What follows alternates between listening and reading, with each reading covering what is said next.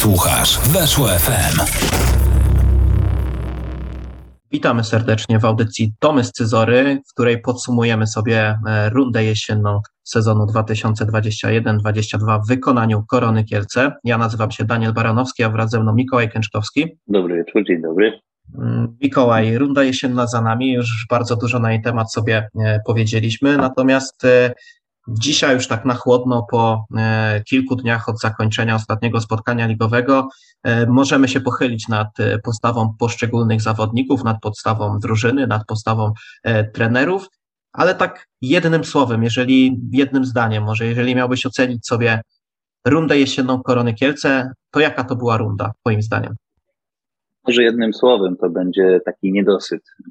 Niedosyt, bo patrząc na to, jakie wzmocnienia Korona poczyniła przed startem sezonu, przed startem tej rundy, patrząc na to, jakie były, jak mocno rozpalone ambicje i w drużynie, i wśród działaczy, i wśród kibiców, to jednak y, no jest spory niedosyt, szczególnie jeśli chodzi o tą drugą część tej rundy jesiennej, mianowicie, mianowicie tę, tą serię takich meczów bez zwycięstwa, jakichś mm, beznadziejnych końcówek spotkań i, i, i głupich strat punktowych.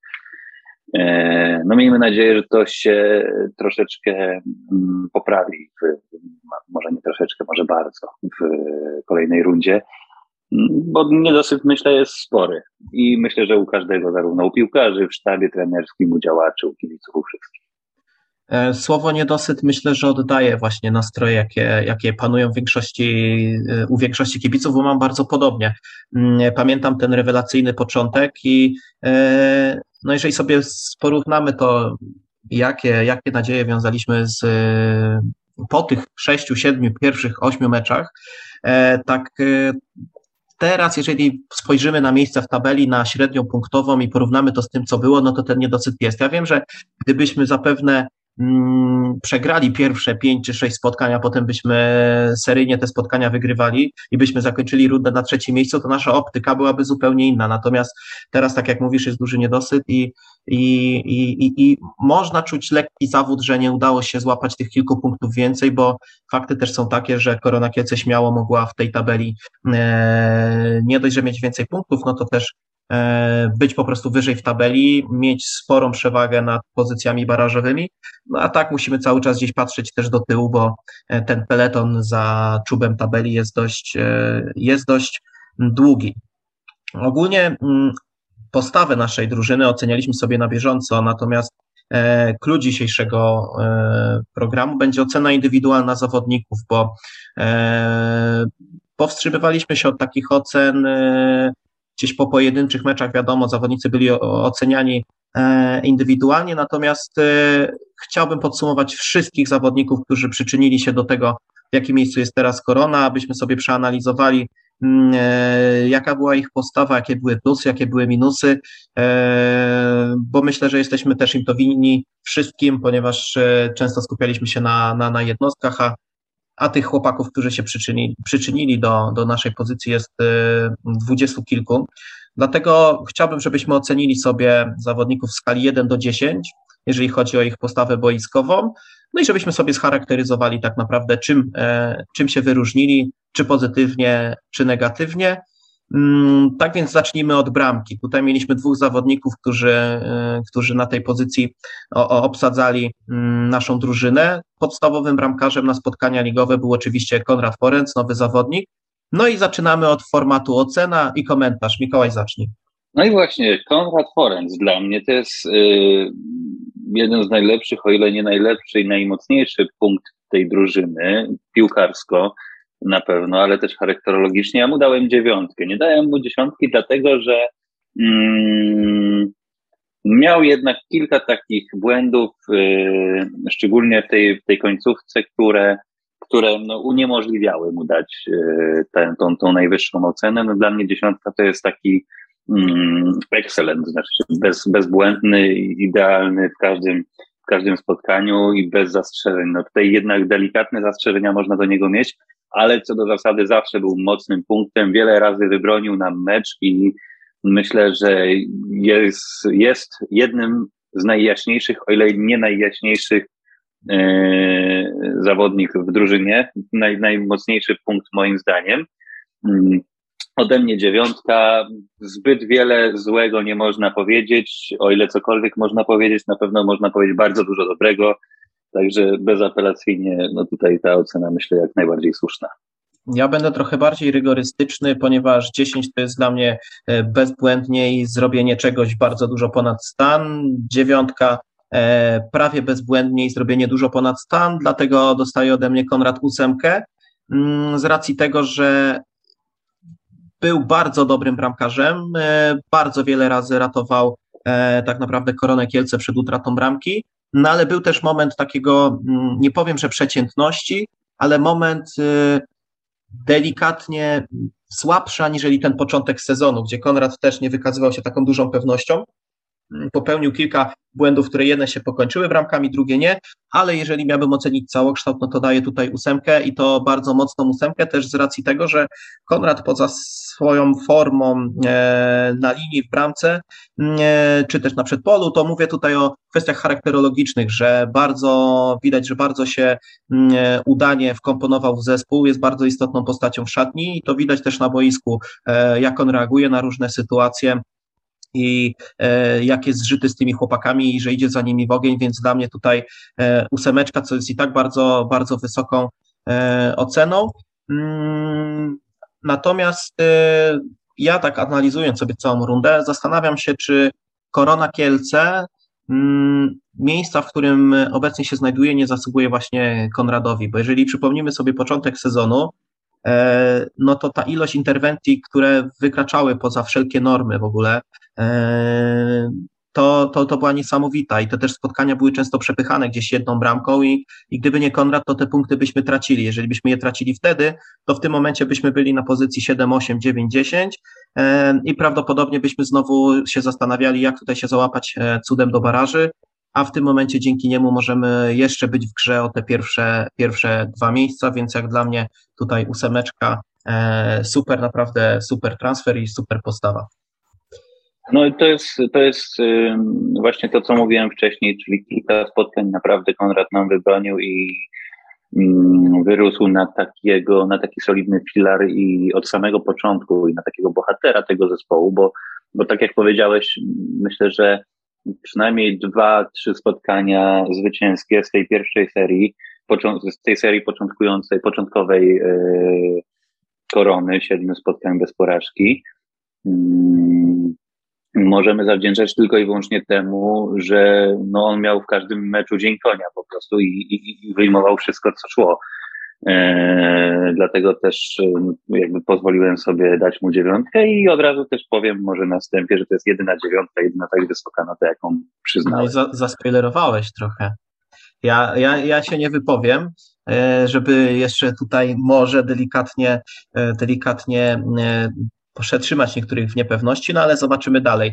Na pewno oceny Konrada nie pobije Marceli Zapytowskiej, czyli drugi z bramkarzy e, Korony Kielce, który miał przyjemność występować w naszych barwach e, w rundzie jesiennej. Marceli był bramkarzem e, pucharowym, czyli rozegrał trzy spotkania w pucharze. Mm, moim zdaniem bardzo, ale to bardzo zawiódł tych spotkaniach. Nie mówię, że tutaj, że każde spotkanie było przez niego zawalone, bo, bo tak nie było. Natomiast jeżeli spojrzymy sobie na czyste statystyki, mm, też na jego postawę w tych, w tych meczach, na przykład z Górnikiem Łęczna, który był taki chyba najbardziej e, nerwowy w jego wykonaniu, gdzie tam praktycznie każda interwencja Marcela kończyła się nerwówką, siatkówką, odbijaniem. E, no i zastanawiam się, czy Marceli e, poradził sobie psychicznie z tą presją siedzenia na ławce i wchodzenia na mecze pucharowe z drużynami, czy to ekstraklasowymi, tak jak Wisła Płock czy Górnik Łęczna, e, czy go po prostu to delikatnie nie przyćmiło, czy może to jest też kwestia po prostu braku ogrania? Wydaje mi się, że to może mieć wpływ, to znaczy brak, brak rytmu meczowego, no, wskakiwanie na te mecze pucharowe, które no jednak mm, tutaj regularności nie było i no, można mówić, że on gdzieś tam trening miał regularny i tak dalej, no ale jednak trening bramkarski Mm, poza, poza gierkami takimi, nazwijmy to jakimiś sparingowymi w trakcie treningu, cechuje się tym, że wszystkie te sytuacje bramkarskie są przewidywalne, bo to są ćwiczone pewne schematy. Mm, no i tam wiadomo, bramkarz się wie, jak się zachować, wie mniej więcej, gdzie poleci piłka, mm, więc to nie oddaje sytuacji meczowych często.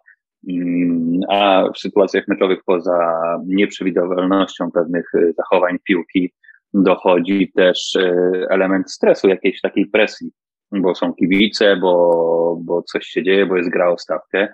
Mm, moim zdaniem Marceli bardzo e, zawiódł, nie podołał temu wyzwaniu, które zostało przed nim postawione. Mm, co też mówią statystyki, które y, sobie pozwoliłem odnaleźć. 25% obronionych strzałów, reszta wpadała, jeśli chodzi o Marceliego. Dla porównania 76% obronionych miał Konrad Forenc, czyli Forenc 3 na 4 strzały wyjmował, a Marceli tylko 1 na 4 wyjmował i no, moim zdaniem to jest statystyka bardzo słaba i oddaje troszeczkę e, w liczbach to, jaką, jak, jaka była postawa tych obu bramkarzy w bramce Koroni Kielce. Też jak duża jest przepaść pomiędzy młodym Marcelim, który to doświadczenie nabiera i są takie sytuacje, gdzie wydać, wydawać by się mogło, że mm, właśnie presja związana z występem w meczu z rywalem, który jest y, notowany dużo wyżej, może go po prostu zjeść. Nie wiem, takie jest moje zdanie. Być może zupełnie nie mam racji, być może po prostu jakieś inne elementy losowe spowodowały, że te statystyki wyglądają jak wyglądają ale moim zdaniem zupełnie nie poradził sobie ze swoją rolą y, pierwszego bramkarza pucharowego, jak to mówił y, trener Dominik Nowak, bo on nigdy nie mówił, że Marceli jest drugim bramkarzem, zawsze mówił, że on jest tak samo bramkarzem pierwszego wyboru jak Konrad Forenc, tyle że Marceli jest pierwszego wyboru do pucharów, a Konrad Forenc do ligi. No nie wiem, na ile to było spowodowane tym, że Korona musiała mieć zawsze młodzieżowca.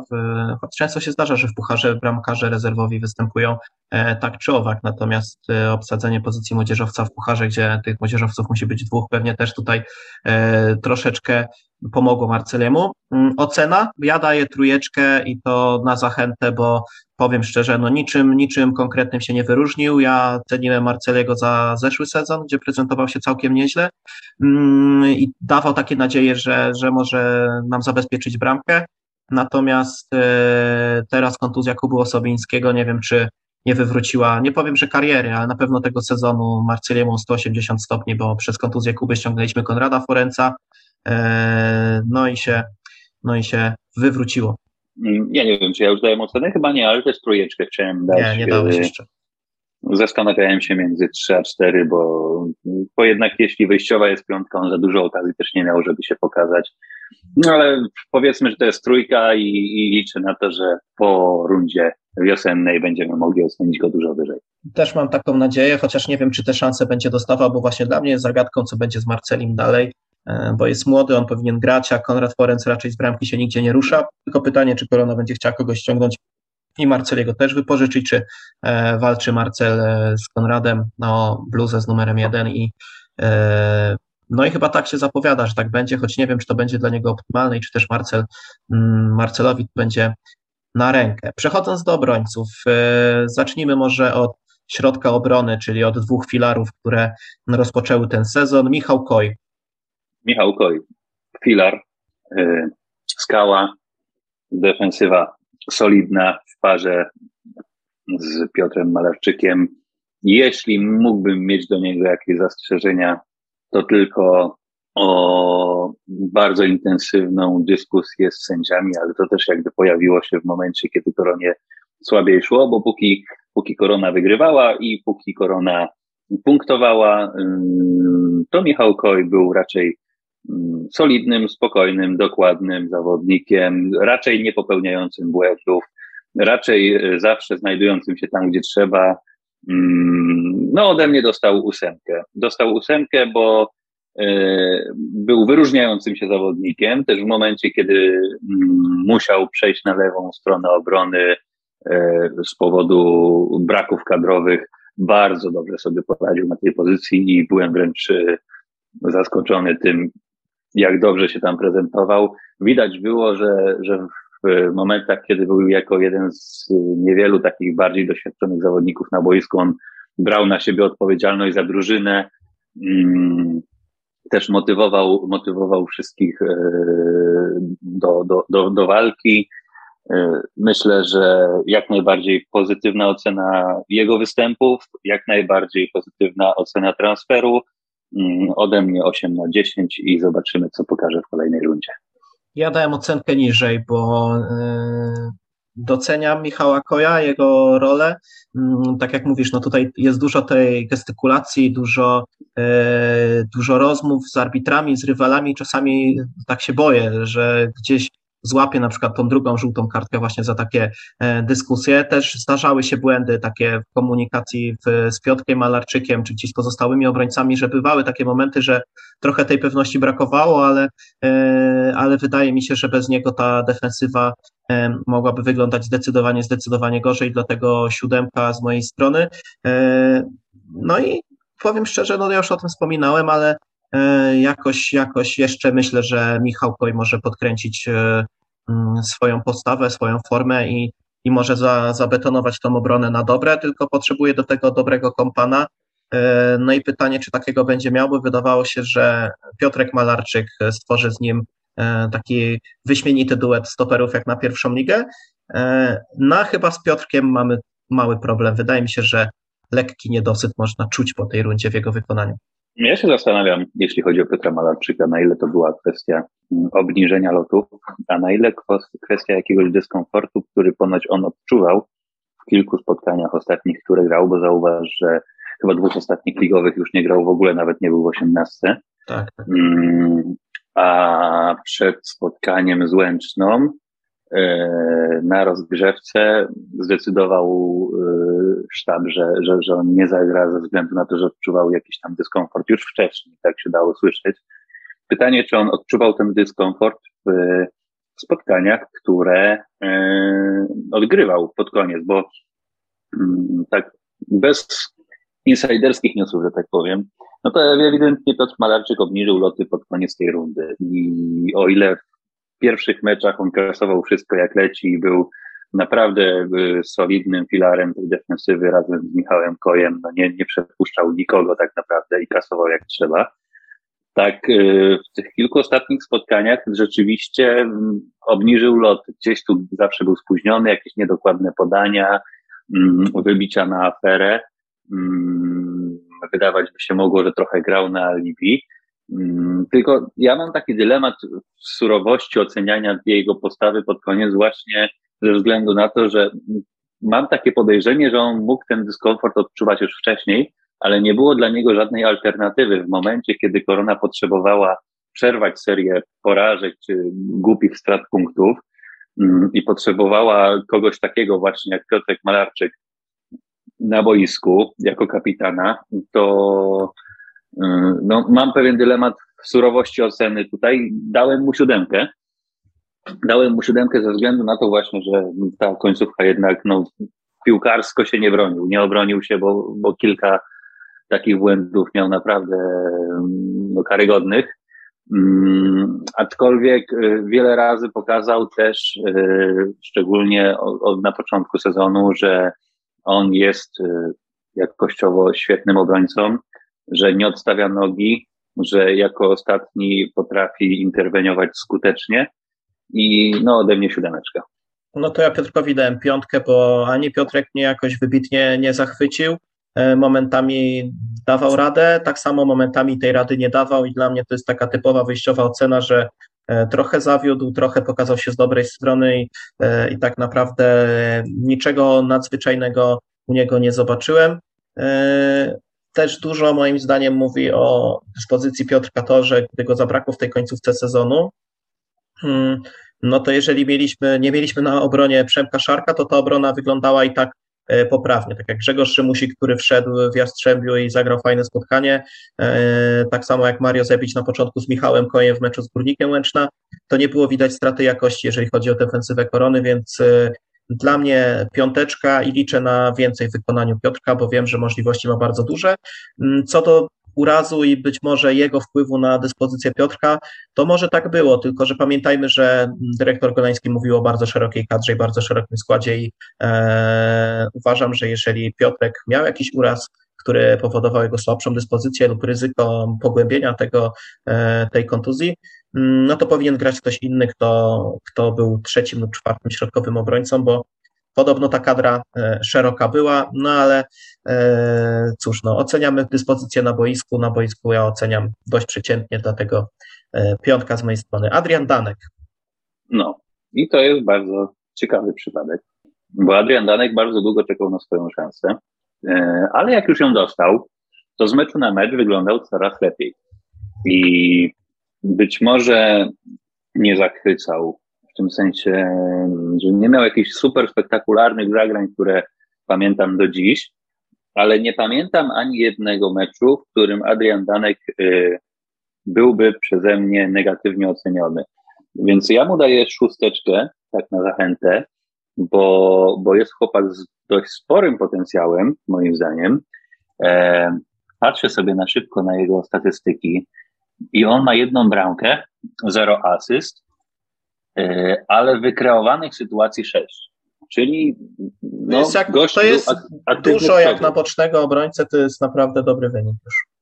No więc właśnie i był aktywny z przodu, jako, jako boczny obrońca, no myślę, że mm, nie można go ocenić negatywnie, ale też nie ma nic takiego spektakularnego, za co mógłbym go zapamiętać, y, żeby ocenić go jakoś hiperpozytywnie. Dlatego ode mnie szósteczka, no i liczę na to, że mm, to jego, tą, tą jego ciągotę do przodu mm, w, w ofensywie zobaczę jeszcze nie raz i będę mógł się cieszyć z jego zagrań jakichś nieszablonowych, które Mm, ponoć mu się zdarzają.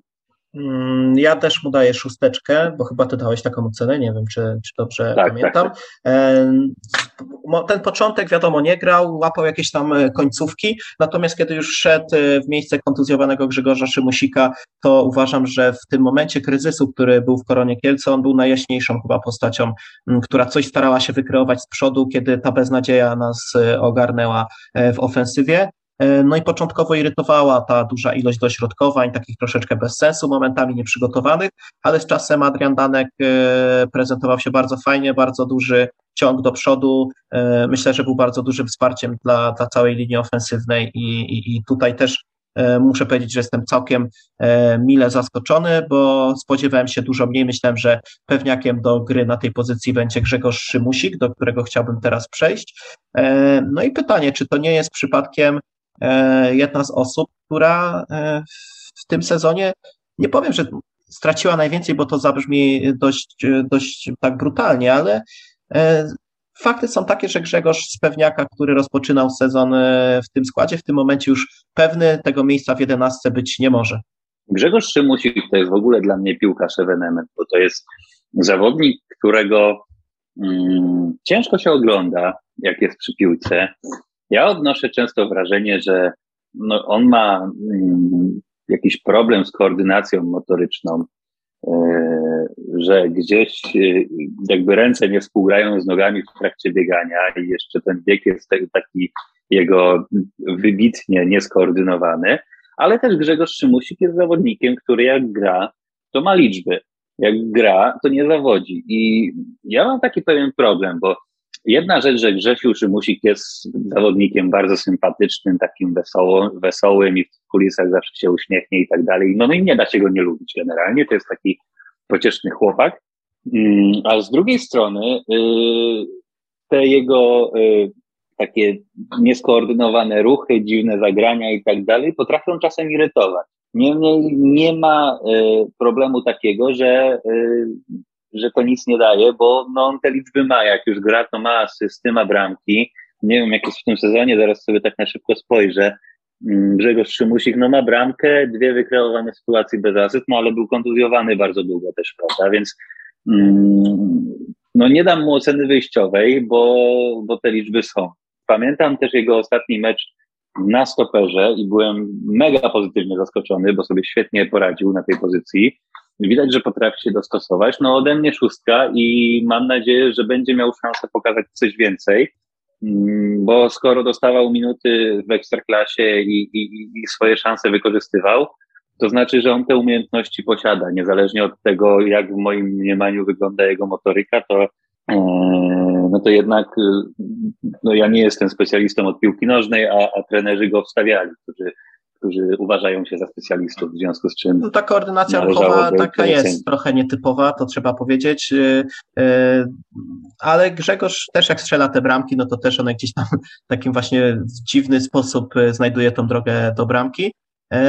Niemniej ode mnie piąteczka wyjściowa, bo jakoś ani właśnie tak jak podobnie jak Piotrek Malarczyk, ani mnie nie zachwycił w żaden sposób, ani jakoś szczególnie nie irytował po prostu Grzegorz Szymusik, jak wchodził na to boisko, to był być może właśnie taka rola obrońcy, jest rola obrońcy, żeby po prostu być się niczym nie wyróżniać i mógłbym tutaj ocenić wyżej, ale e, z mojej strony piąteczka i, i, i, i tyle, bo był dość nijaki Grzegorz moim zdaniem w tej rundzie, więc e, nie wydaje mi się, żebym mógł ocenić go w którąkolwiek ze stron, natomiast nijaki nie był e, Łukasz Sierpina, czyli nasz lewy defensor. Mm, z czego zapamiętasz Łukasza z tej rundy? Jeśli chodzi o końcówkę rundy, to na pewno zapamiętam go z tego, że mocno mnie irytował jakimiś takimi bardzo dziwnymi zagraniami, dziwnymi zagraniami spowalniająco opóźniającymi rozwój. E, no ale to jest końcówka, a początek znowuż e, zapamiętam go z tego, że miał bardzo dużo dośrodkowań takich e, w tempo celnych i gdybyśmy mieli z przodu trochę więcej jakości, to na pewno miałby dużo lepsze liczby. Mm, na pewno można oderwać już spokojnie od Łukasza Sierpiny łatkę tak zwanego jeźdźca bez głowy, czyli kopnij piłkę, biegnij za nią, jesteś najszybszy bo, no bo on już nie gra w ten sposób i na pewno jest to związane e, w pewien sposób z jego dojrzałością piłkarską, o której mówił w wywiadzie przedsezonowym, że on już jest trochę innym piłkarzem, już jest, e, już troszeczkę inaczej patrzy na piłkę nożną.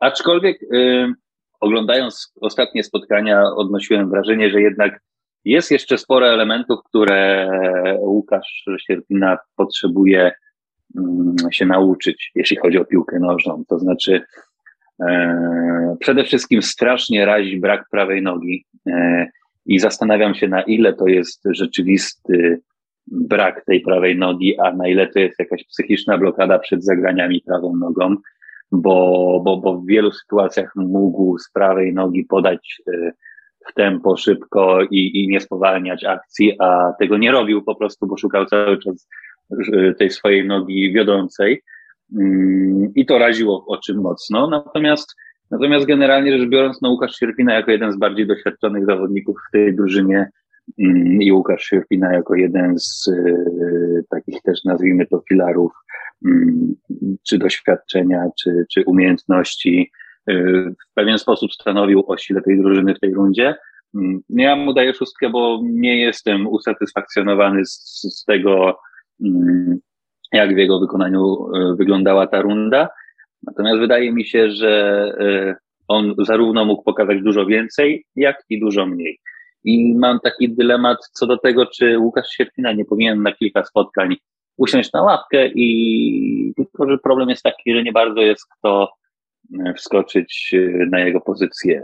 Słyszałem, że ma być szukany lewy obrońca jako jakaś taka konkurencja, bo to też może być problem, może być problem w tym, że Łukasz Sierpina po prostu nie ma konkurencji na swojej pozycji, wypadł Dawid Lisowski i tak naprawdę nie ma, e, może być tak, że podświadomie nie ma motywacji do tego, żeby pokazywać i dawać od siebie więcej, bo i tak nie ma nikogo, kto by przed jego miejsce i go zastąpił, e, bo byłby lepszy, bo po prostu nie ma drugiej osoby takiej, która która by weszła tam i grała, bo, bo nie ma, no, ta szeroka kadra jednak nie jest taka szeroka. Znaczy na lewej obronie może grać i Adrian Danek i Grzegorz Musikowa już na tej pozycji grali, więc jakaś tam mm, możliwość jest, no ale wiadomo, no, nie są to osoby lewonożne, więc tutaj, e, tutaj jest problem. Ja daję również szóstkę, bo na początku sezonu bardzo dużo dawał z przodu e, naszej drużynie, potrafił gdzieś w pełnym biegu dośrodkować, padały z tego bramki, czego efektem są trzy asysty, e, no ale defensywnie troszeczkę to raziło, no i pod koniec tej rundy właśnie też e, dało się zauważyć jego, mm, jego taką e, właśnie, nie powiem, że ślamazarność, ale spowalnianie tych akcji, taki brak do, dobrych decyzji, brak tego ciągu na bramkę, który był wcześniej, więc, więc wydaje mi się, że, że tutaj troszeczkę zawiódł w tej drugiej części no ale nie było tak źle. Na pewno zawiódł z kolei Przemysław Szarek, który był bohaterem, można powiedzieć, tak, jeżeli tak można o kimkolwiek powiedzieć, w zeszłym sezonie, tej końcówki tego sezonu, gdzie fajnie się odbudował po słabej jesieni, E, wydawało się, że może stanowić filar defensywy korony, ale w momencie, w momencie przyjścia Piotra Malarczyka i Michała Koja e, spadł na pozycję numer 3-4, jeżeli chodzi o środkowych obrońców. Do tego doszedł raz. No i e, Przemek Szarek, kiedy już wchodził do tego składu, to już nie był Przemkiem Szarkiem z rundy wiosennej sezonu poprzedniego, tylko był bardzo nerwowym Przemkiem Szarkiem z rundy jesiennej poprzedniego sezonu. Tak, no ode mnie Przemek dostaje dwójkę, bo, bo, bo, nie pokazał nic tak naprawdę, jak dostawał już te szanse. Fakt, że no, mówiliśmy o tym, że on po tym, jak był w gazie w rundzie wiosennej poprzedniego sezonu, nagle został twardo posadzony na ławce i, i został tak przystopowany mocno przez sztab szkoleniowy, no ale nie ma się czemu dziwić, skoro do drużyny dołączył Piotr Malarczyk czy Michał Koj. Ale no jak już dostawał te swoje szanse, nie wyróżniał się niczym, popełniał masę błędów, nie kojarzę go z żadnego takiego nieszablonowego zagrania, zatrzymania akcji czy, czy czegokolwiek, w związku z czym nie przekonał mnie niczym 2 na 10. Myślę, no ode mnie, ode mnie trójka na zachętę za to, że był gotowy skoczyć za Konrada Forenca, gdy ten doznał urazu. No i tak jak mówię, no, duży niedosyt, no i wygląda na to, że to koniec jego kariery w Koronie, o ile się ktokolwiek po niego zgłosi, no ale na ten moment wygląda to słabo. I ostatni z defensorów, czyli Mario Zewicz, w zeszłym sezonie człowiek mem, łapiący kartki co mecz, prokurujący niezliczoną ilość rzutów karnych. Teraz trochę się ogarnął, może nawet bardzo się ogarnął. Wydaje mi się, że po prostu stał się solidnym obrońcą, który na początku był elektryczny, a potem w momencie, gdy, gdy już się pojawiał na boisku, no to po prostu był solidny. E, nie kojarzę jakichś wielkich, e, nazwijmy to, odpałów z jego strony, po prostu wchodził, e, no i w miarę starał się grać swoje. No, ja mu daję 6 na 10. Jedyny taki może nie wiem, czy można to nazwać błędem, ale jedyną taką sytuacją, sytuację negatywną, z której go zapamiętałem, to um, kuriozalny mecz z Puszczą Niepołomice, gdzie spokurował rzut karny. No natomiast, to, y, tak, tak, tak. No ale to jedyna sytuacja, natomiast po, poza tym, jak wchodził na boisko, czy jako zmiennik przed początku, to um, nie wyróżniał się niczym negatywnym, miał kilka, przynajmniej kilka fajnych zagrań do przodu, takich y, z ciekawym przeglądem pola, Mm, no też jego rozprowadzenie piłki moim zdaniem jest na, na, bardzo wysokim poziomie, ode mnie 6 na 10 i myślę, że, że będzie mógł pokazać jeszcze więcej, tym bardziej, że sporo słyszałem komentarzy z, z takich, że, że Mario jeszcze nie pokazuje maksimum swoich możliwości i że jeszcze będzie cieszył oko. Ode mnie piątka, bo nie byłbym w stanie dać mu więcej niż Piotrkowi Malarczykowi. E, podobnie jak Grzegorz Szymusik zresztą e, niczym mnie nie zachwycił, jakoś wielce mnie nie zawiódł, więc po prostu standardowa e, wyjściowa ocena. Tym samym mamy za sobą całą formację defensywną. To tyle w części pierwszej. Za chwilę się słyszymy w części drugiej, gdzie dokończymy sobie z naszymi ofensywnymi zawodnikami. Słuchaj nas na weszło.fm. Witamy po krótkiej przerwie. W audycji Tomes Cezory trwa podsumowanie rundy jesiennej w wykonaniu Korony Kielce. W chwili obecnej będziemy podejmować się oceny pomocników, no i zaczynamy od najjaśniejszej postaci e, w tej formacji, czyli od e, Kuby Łukowskiego. Kuba Łukowski, najjaśniejsza postać, chociaż ta jego gwiazda przestała trochę świecić pod koniec rundy, ale ode mnie mocne 8 na 10, bo, bo jest moim zdaniem jednym z najlepszych, o ile nie najlepszych zawodnik e, tej rundy w Koronie Kielce i ta wysoka ocena jest skutkiem jego liczby, jego jakości i tego, co pokazywał przez, przez całą rundę.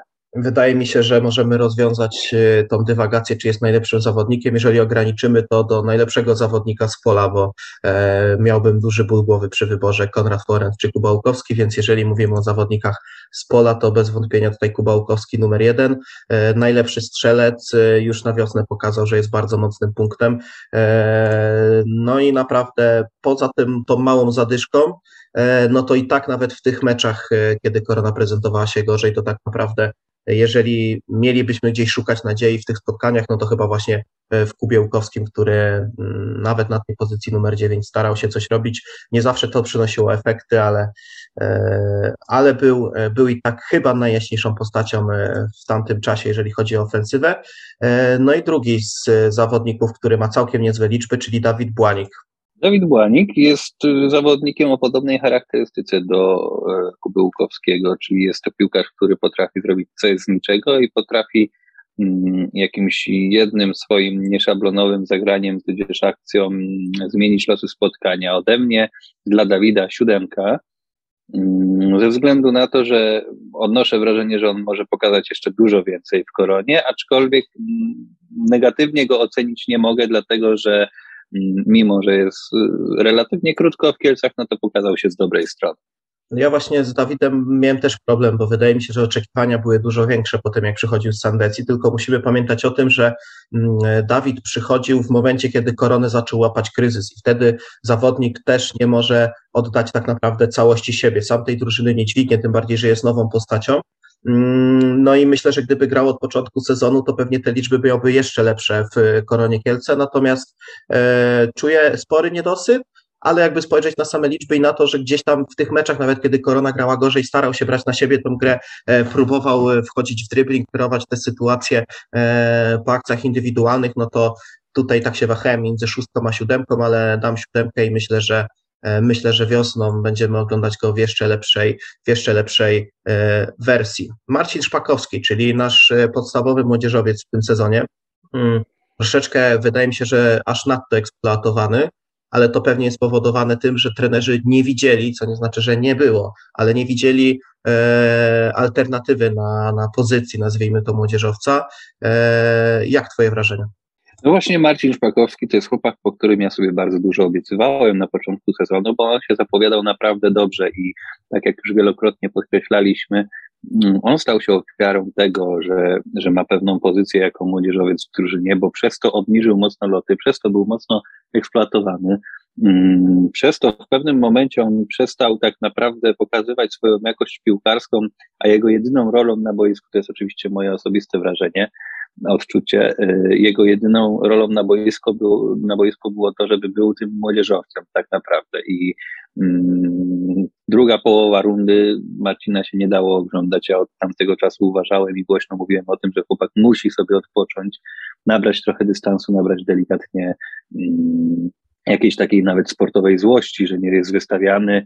Y, no ale nie było według trenerów alternatywy dla pozycji młodzieżowca i no ode mnie 4 na 10, bo, no bo moim zdaniem nie sprostał mm, wymaganiom, które były przed nim stawiane zarówno przez y, kibiców, jak i dość surowo. Ja daję szósteczkę, bo szczególnie za ten początek sezonu, gdzie naprawdę bardzo dobrze się go oglądało. E, potem rzeczywiście był irytujący, szczególnie raziło to jego wywracanie się przy każdym kontakcie tak naprawdę z przeciwnikiem.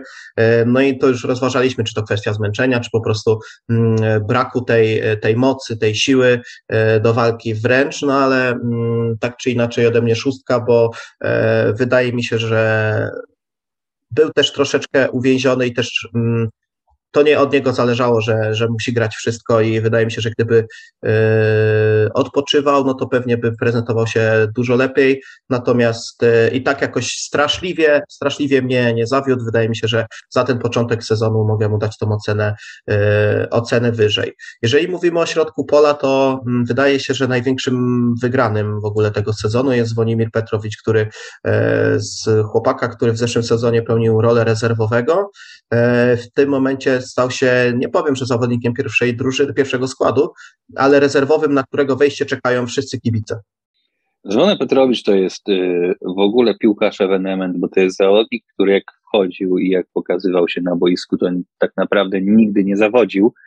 E, może poza tym meczem z Górnikiem Łęczna, gdzie odpuścił krycie, ale to tak naprawdę jedyna sytuacja, gdzie mm, jestem w stanie sobie przypomnieć jakiś ewidentny jego błąd, a zawsze nadrabiał charakterem, e, zawsze e, jest to zawodnik, który nie kalkuluje, który włoży głowę tam, gdzie niektórzy się boją włożyć nogę. No to jest charakterystyka piłkarza, który pasuje do Korony Kielce idealnie i którego kibice Korony Kielce chcą widzieć. Człowieka, który poza umiejętnościami, które posiada i nie można mu tego odmówić, ma też ogromną ambicję i wolę walki. Mm, I dla mnie niesamowicie y, dużym znakiem zapytania jest to, dlaczego Zwone Petrowicz nie jest y, piłkarzem podstawowego składu.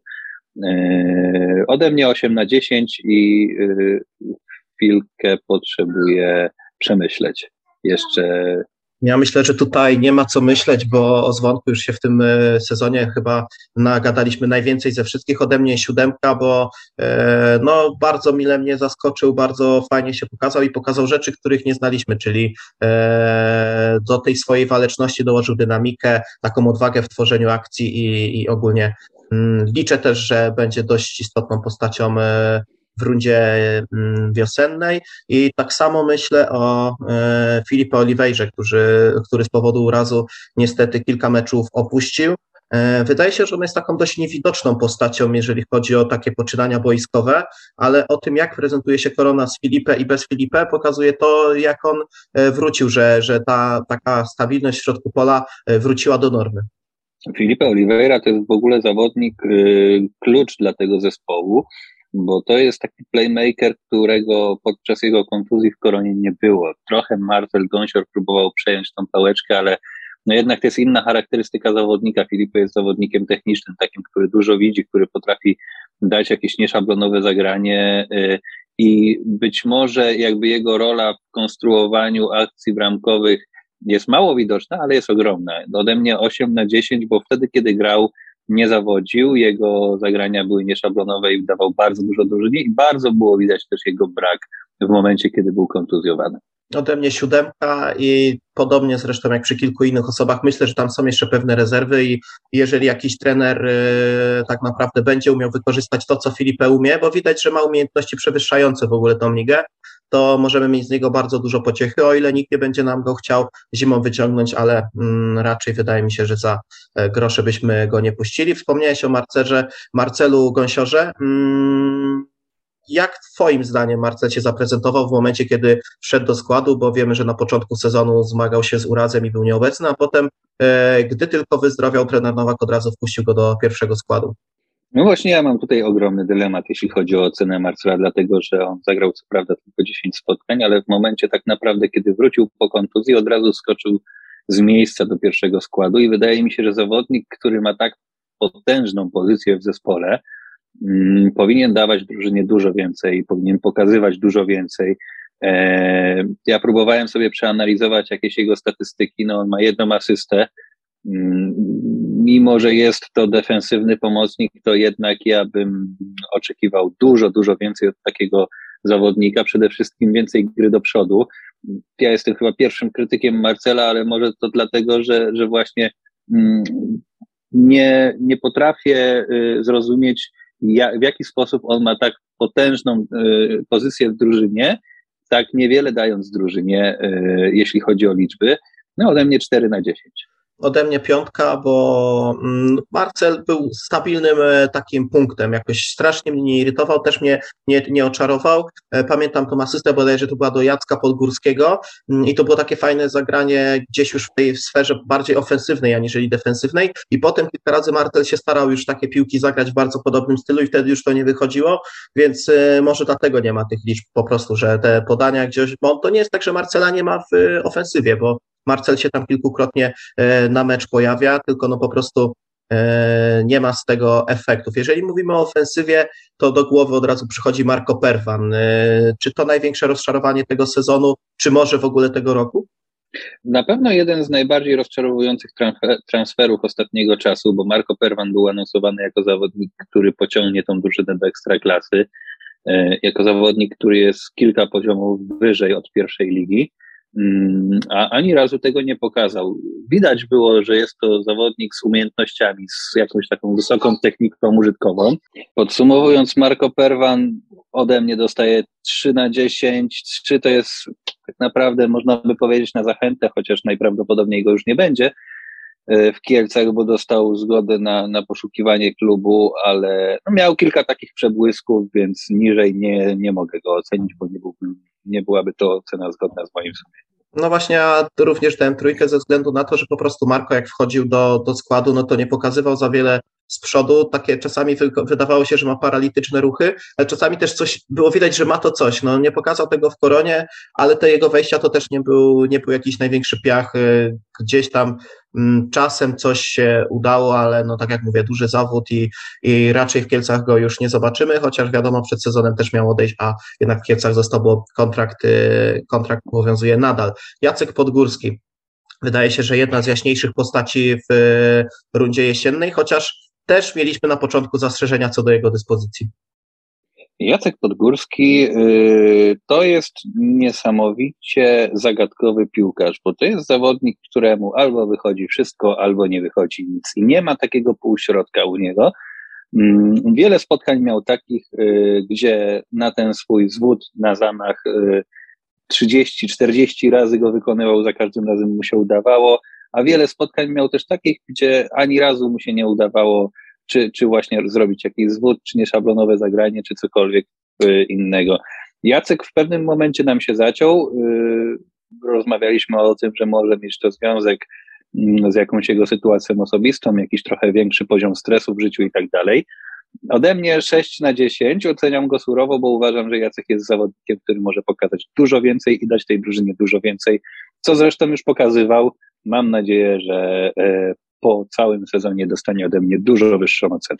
Mm, ode mnie siódemka z racji tego, że Dawid Błanik miał siódemkę, mam bardzo podobne odczucia w stosunku do nich, czyli troszeczkę większe oczekiwania, y, ale ostatecznie te liczby gdzieś były niezłe i gdyby nie, gdyby nie dyspozycja Jacka, no to też byśmy byli w zupełnie innym miejscu teraz, więc ode mnie siedem, ale tak jak mówisz, liczę, że wiosną pokażę dużo więcej, bo e, gdzieś już te może emocje opadną, troszeczkę się uspokoi ta sytuacja i, i, i Jacek, e, Jacek odpali. Jeżeli mówimy o Jacku, no to w rundzie jesiennej wystąpił wystąpił jeszcze nasz kapitan Jacek Kiełb, który niestety doznał urazu już na początku tego sezonu, ale z kronikarskiego obowiązku musimy się odnieść e, też do tego, bo Jacek wydaje mi się, że był troszeczkę innym zawodnikiem niż w poprzednim sezonie, mniej irytującym e, i że szkoda, że tak to, tak to się skończyło. Jeśli chodzi o Jacka Kiełba, to mm, on był przez trenera Nowaka anonsowany jako jeden ze swoich sukcesów w Koronie Kielce mianowicie mm, takie odkopanie Jacka. I no, trzeba to przyznać, że Jacek wrócił mentalnie na jakiś taki swój poziom e, piłkarski, w którym on rzeczywiście dawał, był wartością dodaną dla drużyny. Na pewno spore znaczenie miało to, że on jest kapitanem, ale też y, mentalnie na pewno, na pewno miał dużo y, spokojniejszą głowę, bo widać było też po jego zagraniach boiskowych, że, że miał dużo więcej spokoju ode mnie. Jest dla Jacka szóstka, bo na pewno powyżej e, takiej oceny wyjściowej, ale też nie pokazał jakby szczytów swoich możliwości, był solidnym zawodnikiem, Potem niestety kontuzja, także 6 na 10. No i tyle w temacie no, Jacka mogę powiedzieć. Ode mnie, ode mnie piąteczka, bo, bo zupełnie nadal uważam, że Jacek Kiełb ma duże możliwości i mógł jeszcze w, tym, w tych kilku meczach pokazać się więcej, ale też no, te oceny nie będą sprawiedliwe, bo nie wiadomo, jakby Jacek się prezentował w późniejszej fazie. Ostatni z pomocników, czyli Kuba Górski, młodzieżowiec, e, super wejście w Bielsku, ale potem e, delikatny zjazd, bramka jeszcze ze Skrom Częstochowa, ale ogólnie chyba były troszeczkę większe oczekiwania po tym, co pokazał w Bielsku, jak fajnie, jak fajnie zdobył bramkę na wagę trzech punktów.